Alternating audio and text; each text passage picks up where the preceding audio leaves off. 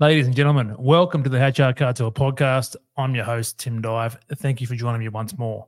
Um, quickly, do me a favor hit follow, hit subscribe, hit share, hit whatever it is that you can hit on the platform you're listening to this on.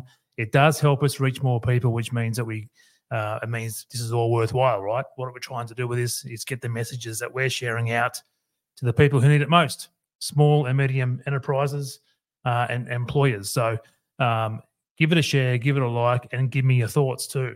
Let me know what you want to talk about. So let's get into it. Last week, I spent four days in Hobart. I was down there for the ALERA National Conference. ALERA is the Australian Labour and Employment Relations Association. It's a good cohort, it's a good mix of people. There's about 150 or so this time, I reckon, at the most, maybe 120. Uh, the last one I went to was 2018. There was only about 50 or 60 people in that one yeah, it's a small number, it's a small pool of people in in this country that are industrial relations practitioners like myself.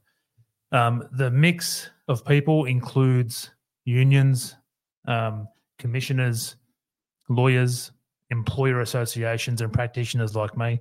And it's good to get in the room, even though you know a lot of those groups we, we rarely see eye to eye on a, a number of things. It's still good to get around them, uh, away from the distractions and and hear what the priorities are for each of those groups.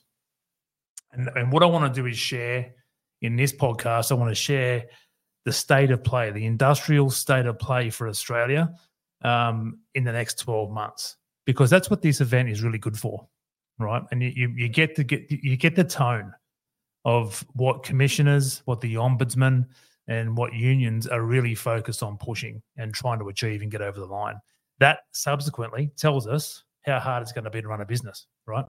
So good information, good information. I, I thought I, I want to. There's a couple of things that came out of it, right? Now, uh, there's a few themes, and you'll notice these as we go through. And I'm not going to go line by line and tell you what everybody's um, said. And and while I'm on that, I might just say that you know none of the speakers that were at that event that I listened to gave me consent to tell you what they said gave me consent to to represent their views. So these are my opinions based on what I heard. I want to make sure that's clear. I don't represent the views of any of those speakers who were there, um, who um, spoke at the event, and they include people like the Fair Work Ombudsman Anna Booth, um, just uh, uh, the the Fair Work Commission um, president, um, you know, uh, the ACTU assistant secretary, and so on and so on. You know, that, so that, that there are people there that I don't want to misrepresent. These are my opinions based on the things that I heard them say. And I've got a lot of notes. I took a lot of notes, right? So I'll refer to those a few times just to make sure that uh, I'm getting it right. But like I was saying, there were themes coming through.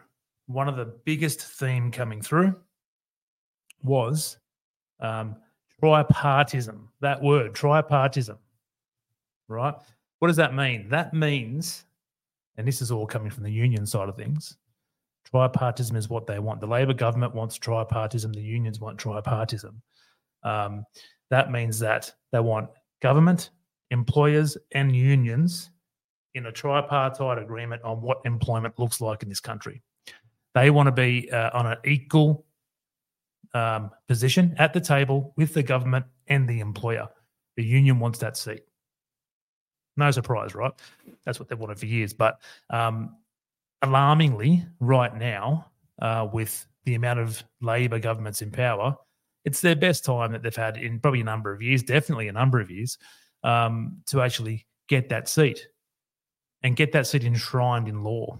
So this is the danger of of the uh, the closing the loopholes bill that's in the Senate right now that will be voted on next year. It's the danger of that bill. That bill is terrible, terrible for employers. Okay, it's overreaching and it will do damage. Um, that's a fact. Okay, that, that that's an absolute fact. Unions will tell you otherwise, but that is absolutely a fact. Some other themes that that are coming through. Um, look, I don't know if it's a theme or not and this is probably a bit of a sensitive one and a controversial one for me to talk about. Um, and I'm not a political podcaster. I don't I don't claim to to um to to get involved in political debates such as referendums and such things. Um, you know, industrial relations is a political football sometimes, but that's about as far as I get. But I'll tell you a little story. Um, just yesterday, I was listening to to something. I forget what it was. Something on YouTube, and they were complaining about this. You know, Taylor Swift and some NFL player who are in a relationship together right now, and the you know the the country was up in arms because during this football coverage, they cut to Taylor Swift to see her reaction um, 17 times 17 times and they you know and, and everyone's like can we can we get over this can we get over this relationship drama thing whatever it is between some football player and, and someone who sings pretty songs. Uh, you know the, the, football fans the people who were there to to do what they love to do to see what they love to see to participate didn't want a bar of it. They were over it. Now why am i telling you that story? It's because it reminded me of being at this event. Now on the one day, on the Thursday, um, might have been a Friday. It was a Friday last week, actually. It was a Friday, the Friday of the ALERA event. Um, uh, and I'll preempt this with the fact, with the the actual fact that I've done a lot of work in the space of uh, reconciliation action plans with Indigenous communities in, in the country, Indigenous employment, and such things. Right, um, I, I'm a supporter and advocate of making progress in that area. That aside, that aside, um, this left leaning um, industry and occupation that I'm in, very left leaning, um, is a, a, bit of an embarrassment. I think one of the this is another theme that came through. This is why I'm telling you the story. But um, much like the Taylor Swift thing I just mentioned, where they they cut to her 17 times during a, a football match and no one wanted bar of it, um, in this event, on this one day, in the same place, the same location, everybody in the same room, we had a welcome to country ceremony, which was great, right? Smoking thing and all. It was it was it was uh, um, a smoking ceremony and, and, and all uh, explanation of what that meant, and, and it, it was it was a good way to kick off the event, right? In in beautiful Hobart. And then the first speaker popped up, and we had uh, an acknowledgement of traditional owners. And the second speaker popped up, we had acknowledgement of traditional owners. And the third, and the fourth, and the fifth, and the sixth, and the seventh, and the eighth, and the ninth, and so on. I counted 27 that day. 27 um, acknowledgements of traditional owners. Now, it's not that we had acknowledgements that I'm that I'm um, gonna have a bit of a um, whine about here. It's how um, it's it's just how fake those recognitions were. Um, it, it, it was it was ridiculous. There were the uh, the people in the room, their eyes were rolling. You know, but and and this continued into the night. There was a gala dinner that night, and the, there were people saying speeches. Four or five, maybe six people said speeches at this at this gala event, and these acknowledgement of the countries went through the night. And even at the dinner, eyes were rolling. I even heard someone murmur, "Jesus, please shoot me." You know, it was done. It was done. How many times in one room from one group of people do you have to make acknowledgements? It's fake, right? It's fake. You don't actually mean it. You're just required to do it because you're part of a left leaning government. And if you don't do it, you're going to be criticized, right? That's what was going on in that room. We all know, we all knew, right? Um, that's that. That's another theme there, right? There's a very left leaning agenda um, now, you know, I don't want to talk about politics and that, that sort of thing, but you know, if we just look at the the recent referendum, the, the, recent referendum had nothing to do with acknowledging, um, uh, you know, traditional owners. It was about, um, in my view, a constitutional change which the country rejected. But if you can take that result of that referendum, and I'm not advocating for it or against it or anything, but if we summarize what what the outcome of that was, you know, you could reasonably assume that in that room at least six to seven people out of every 10 um, yeah, weren't on board with the amount of fake acknowledging going on. So read the room, guys. Read the room. I saw the eyes rolling. Surely you did too. So read the room. And I'm talking to um, largely, well, pretty much everybody speaker that spoke. if I'm honest with you. Um, I know for a fact, I know for a fact that many of them said it just because they felt they had to say it because the person before them said it, you know, and that's not genuine. I'll get over it now. I'll get past that point, but that's a theme that was through the day as well, right? Um, look, a- another thing I want to mention too Anna Booth is the new Fair Work Ombudsman. Anna Booth was a commissioner and a good commissioner. I had Anna Booth back in the day on a couple of items, and um, she found in my favour. So I'm, I'm, I'm you know, uh, good, uh, good and happy memories with Anna Booth presiding over the claims that I was representing in the Fair Work Commission. Anna Booth is now the Fair Work Ombudsman. I think it was Sandra Parker was the last one. She's replaced Sandra Parker, if that was the name, if I'm recalling uh, correctly.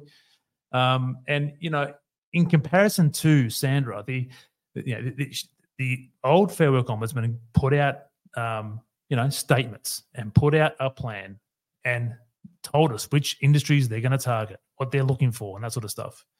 Um, alarmingly, one of Anna Booth's comments when she was addressing the crowd was the mention of a letter she received from the minister Tony Burke. And it was essentially the way she described it. It was essentially a letter of what he wants the ombudsman to do. Okay. This is supposed to be an impartial body, right, that looks over employment in the country. Supposed to be impartial. Tony Burke issues Anna Booth a private letter to Anna, and she made a point of it. It's, she was very pleased with the fact that the minister wrote Dear Anna, and it wasn't just a standard letter you send out. Specifically to the Fair Work Ombudsman, the Minister for Industrial Relations wrote his letter of intention of what he wants that ombudsman to do. Um, and uh, in Anna's defence, I don't, not, you know, I don't think that's the right thing for the minister to do. In Anna's defence, she she is carefully contemplating what was in that letter, and she hasn't responded to it yet. But she says she will respond to it. Um, but here's what it is: the ombudsman is being requested to create structures and systems enabling tripartism. That's what was said, right? That's the ombudsman's, that's the request of the minister of the ombudsman. Tripartism, again, what does that mean? Putting the union on, on an equal footing at a table with employees and government. Do they belong there? No, they don't, right? They do not belong on equal standing um, at the table with government and with and with employers. They have nowhere near the risk. They have nowhere near the investment. They have nowhere near the outcomes at stake. Um, they control nowhere near the number of lives um, and and output for this country. In fact, they get in the way of it. Right? Yes, inform the table. You're not going to sit at it. Okay, that's ridiculous. Anyway, um, but you know, Anna Booth, the Fair Ombudsman, declares the minister has requested the Ombudsman's office achieve those things, create structures and systems that enable tripartism. Remember that. I've got clients who uh, who have been um, investigated or you know, just spot audits investigated by the ombudsman, um, and you know they're, they're, checking for compliance, they're doing all that sort of stuff. Investigators do those things all the time, uh, but um, there's going to be a sharp. It would it, it would appear from the outside looking in right now there's going to be a sharp change in the focus of the ombudsman from compliance to tripartism, to creating opportunities for unions. That's what that means. Let's move on from that. I'll talk about the Fair Work Commission. Um, I do love hearing the, the, the presidents of the Fair Work Commission talk. The last time I went to one of these events, as I mentioned, 2018 down the Barossa Valley was beautiful. Um, at that event, we had Justice Ian Ross, um, Justice Ross was the previous uh, president. Um, now it's Adam Hatcher. Adam Hatcher is now the, the, the the the Fair Work Commission president. And what the Fair Work Commission president was really banging on about, um, well, most of his most of his talk was about how well the commission has performed. Um, and you know, you might you might think, yeah, that's a bit of a wank and, and, and whatever, but it's actually a good thing to talk about because um, what what we have here is confirmation that commissioners are being performance managed by the president. of the Fair Work Commission. Okay, and Justice Hatcher's a fair. He, he, he, he's a, he, I, I do like. Uh, sorry, um, Adam Hatcher is a fair Fair Work Commission president. I do like. I do like the work he's done. Um, I do like the cut of his jib, you might say. Um, and it's it's pleasing to me to hear that commissioners have a KPI dashboard, their own metrics on how well they're performing against those against the requirements that that the president requires them to perform at. That's awesome, right? But what does it mean? He shared some numbers, um, and there's these, are very interesting numbers because you can you can um, detract a lot of things from these numbers and this information that the, the president of the Fair Work Commission has given us.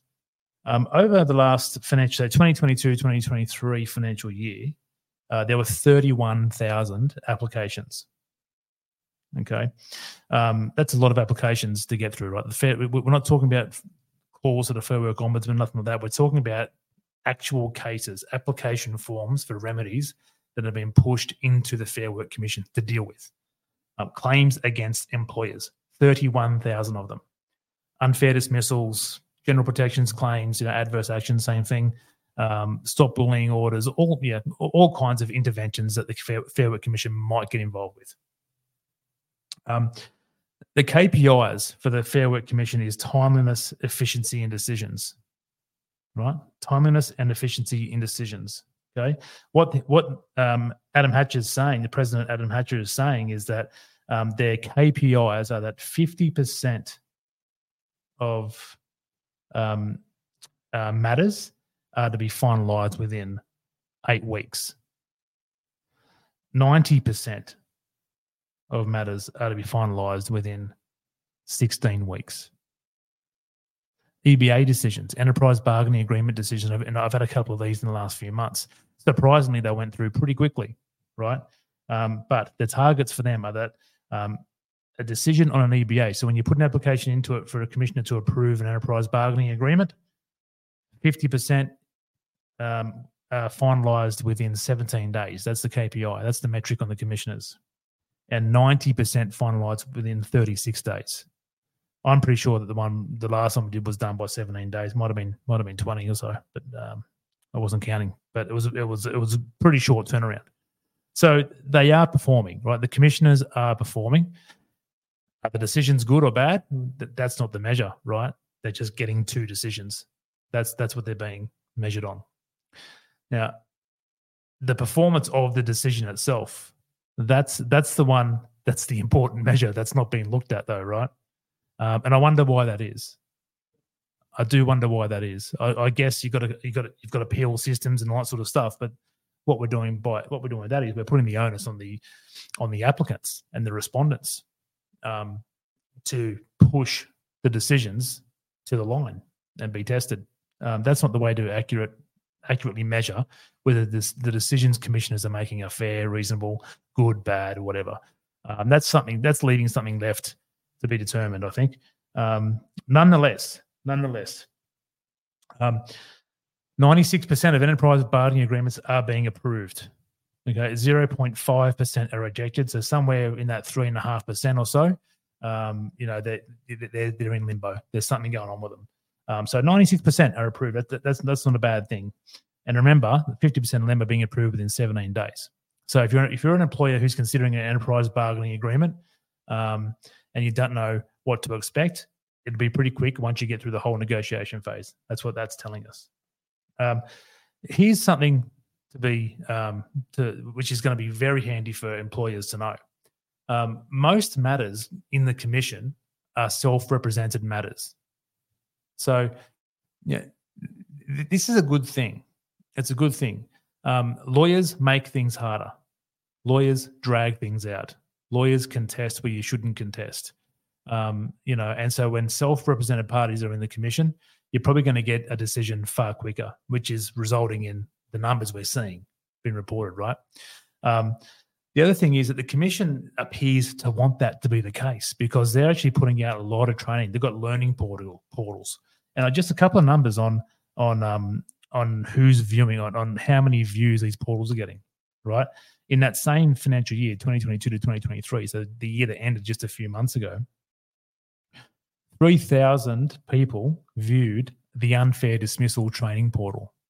So there were 3,000 people that uh, went into the portal, uh, the learning portal for the, that the Fair Work Commission has created, and they're trying to learn how to run unfair dismissal claims. Um, 16,000 people went into that Fair Work Commission learning portal to access workplace sexual harassment training instructions, so how to run those claims. And that's going to lead me into some other um, discussion points. Um, workplace and sexual harassment claims are up.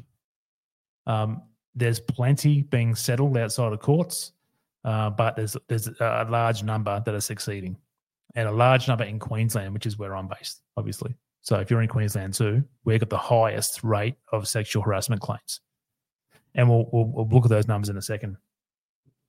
But isn't that interesting, right? That's interesting.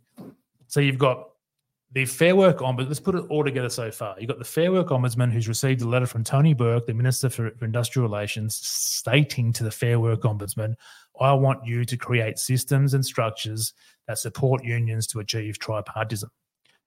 We've got the Fair Work Commission who has set KPIs of their commissioners to get to decisions quickly, largely centered around enterprise agreements and enterprise bargaining, and they're creating uh, learning platforms and portals for people to self represent in claims against employers.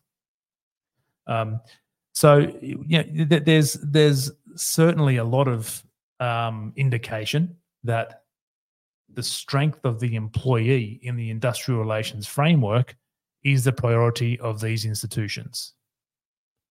So be warned, be ready, be alert. Okay, people are accessing information at alarmingly high rates. Be ready for that. Let's move on to, to another part of it, right? Um, you know, there's, there's, there's a high focus on gender equality um, from the Fair Work Commission. So when they're looking at um, reviewing awards, when they're looking at claims, when they're looking at minimum pay rates and that sort of thing, um, they're looking at gender equality. And if there are traditional structures and decisions that have been made in awards, not not recently, but all the way back when the awards were first written, if there was any influence back then that was more more more tainted to the male experience in the workplace, the commissions dig in all the way back then to assess all those conditions. And if they find something that they don't like or that was likely influenced by a male perspective or a more dominant male perspective in the in the workplace back then, they might bring out an equal remuneration order. They might put an order in place or change or change a modern award or put a remuneration order in place in the favour of uh, specifically female Australians to get more money. Right? That's that's uh, that's not anything new. Um, that's been um, a mandate essentially of, from the Labor government to the Fair Work Commission uh, from their from day one when they got in office. So there's nothing new there, right? Um, but um, let's have a look. You know, the aged care, the aged care decisions. It's an aged care sector. Essentially that, that's that's the that's the one that's been most recently changed and um, the the subject of of orders for remuneration to be lifted. Um, but there's essentially what we're looking at. There's 13 modern awards that are going to receive focus from the Fair Work Commission um, regarding gender equality. Right regarding female wages. There's going to be a review of 13 modern awards covering 29 occupations. Those 29 occupations have an 80% female to male ratio. So, um, I, I, yeah, I'm, I'm, assuming aged care, childcare, some education, let's say clerks, private sector, um, and so on and so on. I don't know what those awards are, but I'll make some assumptions there, and I'm probably right on a number of those. We'll see what the Fair Work Commission releases when they do their their um, modern award reviews. So let's keep an eye out for that. If you're in a heavily female oriented industry, your wages are going to go up. Expect that. Okay. Um, don't forget also, too, right?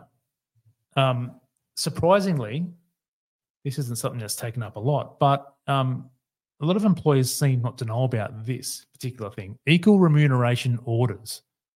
There is a pathway for employees.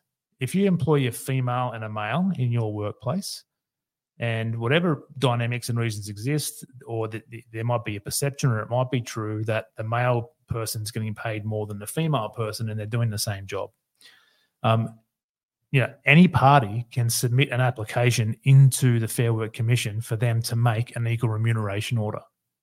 And the commission has the authority and the power to intervene and hear that matter and listen to all the details and arguments at play and make an order against the employer to pay that female person at the same rate as the as the male employee.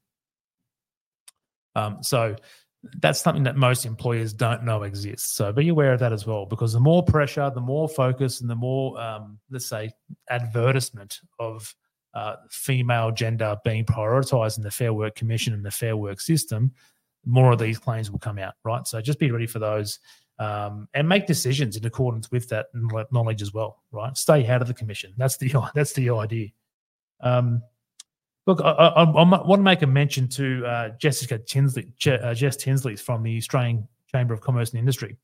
Probably the better speaker on the day. No surprise I'm saying that because I'm for the employer, right? So is Jess. Um, but uh, she made um, a, a, lot of great points. And alarmingly, you know, f- for me, the ACTU Assistant Secretary, um, what's his name again? I forget his name. I do apologise. Don't read into that. Um, but the ACTU Assistant Secretary, um, the uh, academic that was there, Dr. Caleb Goods. Um, let's talk about him in a second. Um, let's talk about the unions, um, uh, the union-based lawyers from Maurice Blackburn later in the day. You know, they, they continued this um, this issue with the word productivity and how employers want to see more productivity. If you're going to push the wages up, we got to talk about productivity, right? And unions were that's pretty much the only concern that I've heard from, from employers.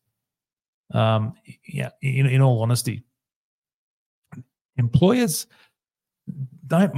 The people I work with, the the companies I work with, they're happy to pay more money. They're happy to pay more money, provided the work ethic is there, provided people want to turn up to work, right? Provided people care about the company, care about the profitability of the company. Why is profit such a dirty word? Profit means you can pay more wages. You need that before you get wages. I, I don't understand it. It just uh, uh, it, it misses me completely. Why unions and academics and the Greens parties and that sort of thing have an issue with companies being more productive, getting more profit. You want more money? That's where the money comes from. You know, it's crazy. The, the, the country's employers are not all tier one operators with 100,000 employees turning over hundreds of millions of dollars in a year um, and setting record profits. 80 plus percent of the employers are small, small and medium sized businesses. Two employees, three employees, five, 10, 20, 50 employees. They drive around in ship boxes, right? Because they're putting all the money they make back into the business to make it more sustainable, to make sure the staff are paid, their families are fed. That's that's the reality. That's the absolute reality of what employers are facing. And Sally McManus herself, the ACTU secretary, has specifically said she does not want any employers to have any to be excluded from any of the things they're pushing. She's specifically stated that she wants no small business exclusions from anything the ACTU is pushing let's get back to my my point. Um, Jess Tinsley, so she she was talking about um, a whole range of things. She even um, gave gave space to the unions in the room, the, the union delegates in the room, agreed with them on, on a number of things, um, constructively explained what productivity is, um, and made a few good points too. I'm just I took a photo of a couple of a couple of the um, the screens she shared. So let me just pull these pictures open because you know, I've spoken about these this complexity in our award system at length before, um, and uh, you know, she, she's she, her team, Jess Jess Tinsley's team, um, has pulled out a couple of um, a couple of uh, awards where it's just very very complex and, and ex- good examples of where how complicated it is for companies to be compliant uh, with wages and understanding what to pay and that sort of thing. Um, so let's say this the Building and Construction General Onsite Award uses over 1,200 words to impose requirements relating to the hours of work and rostered days off. Right? making it virtually impossible for businesses to introduce more productive working hours or shift patterns. Okay, it's so prescriptive. There are so many holes you can fall into and become non compliant, and as such, subsequently be subject to the wage theft stuff that the ACTU are pushing. I want to put you in jail and fine you fucking $8 million or something, right? Um, for getting it wrong. But that one award has 1,200 words you have to get through to understand how you can set up your your, your roster patterns, your shift patterns, um, and your, your ordinary hours of work and how you can set up your company. Ridiculous, right? Difficult, tough. Um, the Graphic Arts Printing and Publishing Award 2020 uses over 3,500 words to define how ordinary hours are to be worked and rostered also constraining a business's ability to introduce more flexible working hours. Where's the productivity focus there, right? It's not there. There's no, there's virtually no um, ability for or, or leeway in industrial relations in Australia today for businesses to um, get creative and be more productive in order to give more rewards back to employees. It's it's crazy. The vehicle, ser- the vehicle repair service and retail award 2020 provides around th- uh, 30 different types of allowances, including get this, including um, that I- I'm going to start this again. This is ridiculous. The vehicle services and re- uh, the vehicle repair services and retail award provides around 30 different types of allowances, including a requirement to pay an allowance for a tyre fitting completed on a Thursday or Friday instead of a Monday to Wednesday. Right. That's just further evidence that the award system is shit and doesn't support employers at all. Confuses the hell out of everybody. Like we can go on and go and on with that stuff, but I, I just wanted to demonstrate that uh, th- those those sort of items. You know, when you've got the, ACE, the, the Australian Chamber of Commerce and Industry um, you know, really trying to represent employers and be heard um, in the face of academics, unions, and government um, laughing at you for using the word productivity when productivity is the entire reason businesses exist. Right? Productivity and profitability gives you your wages. It gives the government their taxes. Um, you know, it, it, that that's what it's all about for a business. And the, the business owners often are just paying themselves a wage as well, right? The, the, most businesses have this money sitting in their business and going back into their business, which gets dispersed to their employees, paying bonuses, paying incentives, lifting wages up, investing in more software, and investing in new tools and machinery, becoming more productive again, giving more rewards to employees, and so on and so on. It's a cycle. We need productivity to be a focus. Some of the points there that were really good were, you know, um, but let's talk about enterprise agreement, uh, enterprise bargaining agreements, right? Enterprise bargaining agreements will not be approved, will not even be looked at by a commissioner unless it has all the mandatory terms in it. There's about eight or so mandatory terms, things like consultation provisions and, and, and that sort of stuff. Well, what about putting a productivity provision as a mandatory term? Right? Unions must consult with the employer about productivity improvements right? Put that as a mandatory term in the enterprise bargaining agreement. That's one. That's one thing you can give an employer at least. Jeez, I'll tell you what. Um. Anyway, Dr. Caleb Goods. I've never heard. I've never heard of this organization before, but um, A I R A A N Z, Academics for Industrial Relations, whatever. Um, Association of Industrial Relations Academics, Australia and New Zealand, I think that was. Um, never heard of that um, body before, um, but they have a labour and, and, and, industry journal. Maybe you want to look it up. Um, but academics,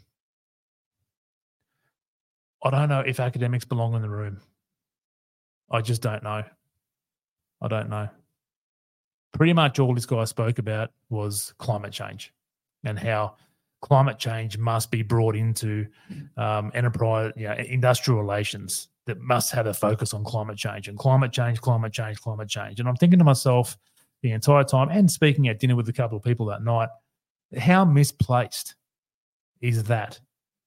What more do you want to put in the shoulders of employers? Like I said before, we're not all tier ones, right? We're, we employ one person, two people, five, 10, 15, 50 people. We have to pay for family and domestic violence um, situations. We have to pay for deaths in the family. We have to pay for, um, yeah, you, you name it, right? The employer has to pay for it. That's just the way the system works. Now, this uh, uh this academic group wants to put climate change responsibilities on top of the shoulders of small and medium sized businesses as well. I mean, come on. How complicated do you want to make this system? It's already the most complex system in the world. You want to throw climate change into the mix? Fuck off. Seriously. And and, and might I say, I'm not the only one who thought that either. Right? What a waste of time that bloody that bloody talk was. At that dinner that night, it was the same thing. That pretty much anyone that I spoke to uh, about this situation was of the view that it was misplaced. So, look, let's just leave it at that. um, there is one last thing I want to finish on.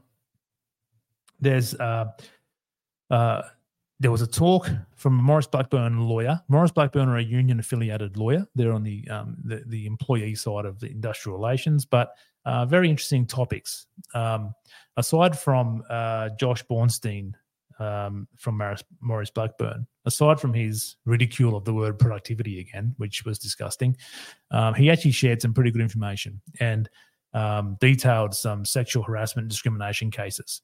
And let's be clear, this stuff has no place in workplaces. Sexual discrimination, um, sexual harassment, sexual assault has no place in Australian workplaces. Let's talk about some of the stats, right? Um, alarmingly, non-disclosure agreements are still being used. Now, I've I've recently investigated a sexual, um, essentially, it was a sexual uh, harassment claim, but really it, was more of a, an assault than anything else. Um, and you know, without before the investigation even got legs, the the the, the respondent, you know, um, uh, you know, sought legal advice, and and to my surprise, the the law firm was pushing um, deed of deed of settlement with with with non disclosure agreements and all on all sorts of things, and that's um, that surprised me. That really did surprise me, given the work. I think it was Kate Jenkins, the sex discrimination commissioner, given the work that she did for two or three years um, and how public that is, and how um, how much in the conversation sex discrimination at work and sexual harassment has been, surprises me that employment lawyers are pushing NDAs and deeds of settlement that contain NDAs um, to silence employers and, and and the parties involved in a sexual um, a sexual harassment claim or otherwise. That's beside the point that I want to make here. But um, look, Josh Bornstein gave some some good numbers that that were going to be handy for employers to know. Um, I don't know how many cases are raised in a year, but approximately 50% of all the cases succeed. And when I say succeed, they're getting paid, right? Sexual harassment cases are being heard and there, there, there are damages being awarded. 50% of those cases succeed. Now, that's very high very very high and employers you better be you better be across that you better be aware of what's going on under your roof because i know you aren't i know that you are not and you may think you are but you are absolutely not across it what the, the vision that you get of your workplace as a director a ceo a, a, a senior leader is completely a, a different organization than the frontline workers than the people at the reception desk than the people in the in the offices on the phones and that sort of thing, right? Very, very different. You've got to be across it. You've now got positive obligations to deal with, um, you know, reporting sexual harassment and stuff that goes on in your workplace, but to deal with removal of psychosocial hazards and all these types of things, right? This is all to go towards dealing with these types of matters and removing them out of the workplace. Let's go back to these numbers. Um, 50% of cases succeed. Um, Queensland has 73% of, of those cases. But we've also got the lowest payout of those cases as well. So we've got the highest volume of cases and the highest volume of successful cases, 73% in Queensland of sexual um, harassment and discrimination cases. um, lower level payouts. However, um, m- more cases are being settled, um, and overwhelmingly more cases are being settled outside of courts and tribunals than are actually reaching the, the courts and tribunals. Those settlements are very high, up to the, the six to seven figures um, amounts. Six to seven figure settlements are occurring, right? These must be significant sexual assault claims that are happening in workplaces. Um, but the general the, the general damages being paid as a result of a tribunal or court hearing the matter is around sixty thousand dollars, probably an average of about sixty thousand dollars. So Queensland here in my home state, Queensland, we're the highest percentage of of cases, seventy three percent overall around the country. Fifty percent of those cases succeed, um, and you're probably going to pay sixty thousand dollars. So let's look at those numbers if you don't know what's going, if you don't know what's going on in your workplace, and you've got some, it can, and it doesn't have to be an assault. It doesn't have to be a sexual assault. It doesn't have to be a slap on the on on the butt or or a pinch somewhere or a touch somewhere. It just has to be perceived by the by the person to be sexual harassment. Okay.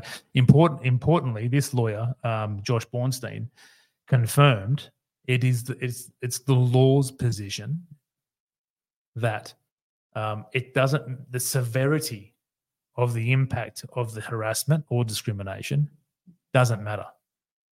It has no place in determining the value of the compensation paid to the individual. It doesn't matter, right? Did it happen? Did it not happen? If the answer is yes, they're getting paid. That's kind of how it's been spelled out. Um, the, so the reasons why you should focus on that in your workplace and deal with those things and remove that risk from your workplace are obvious. If you get a claim put against you that goes to a, tribunal, one out of two chances, so what it's a 50% chance you're going to lose that case, and a 50% chance it's going to cost you 60 grand. It's worth it, right? It's worth taking care of it. Look, I think we might wrap it up, but that's kind of the, that's the state of play.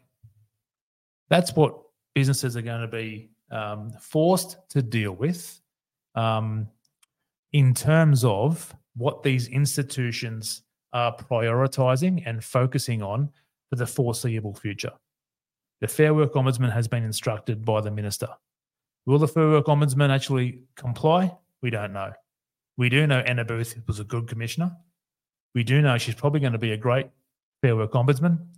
We do know she's a lovely person and all that sort of stuff. Um, we also do know she's from a union background. Um, will she? Does her own integrity and credibility get get um, tainted? I don't think so. But we know the minister has asked her, uh, as the as the new Fair Work Ombudsman, to um, set up systems that will enable tripartism. We know that. We know the Fair Work Commission are looking at expediently dealing with issues because they're getting a lot. They're getting thirty one thousand. We know the Fair Work Commission are working on improving and expanding their education portal to allow employees to learn how to run cases, how to run sexual harassment cases, unfair dismissals, general protections. Uh, we know that those learning portals are being accessed at alarming rates. The sexual discrimination one was 16,000 views in 2022-23 uh, financial year. We know that. We know the Chamber of Commerce, um, uh, the Australian Chamber of Commerce and, and Industry, um, and employer groups everywhere are pushing for one thing: give us productivity.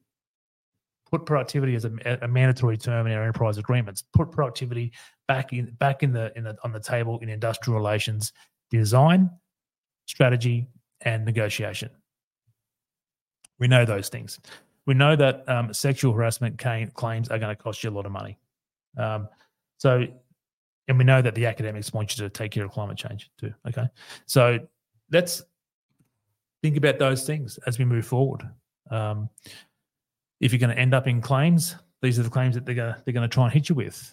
Um, so stay out of it.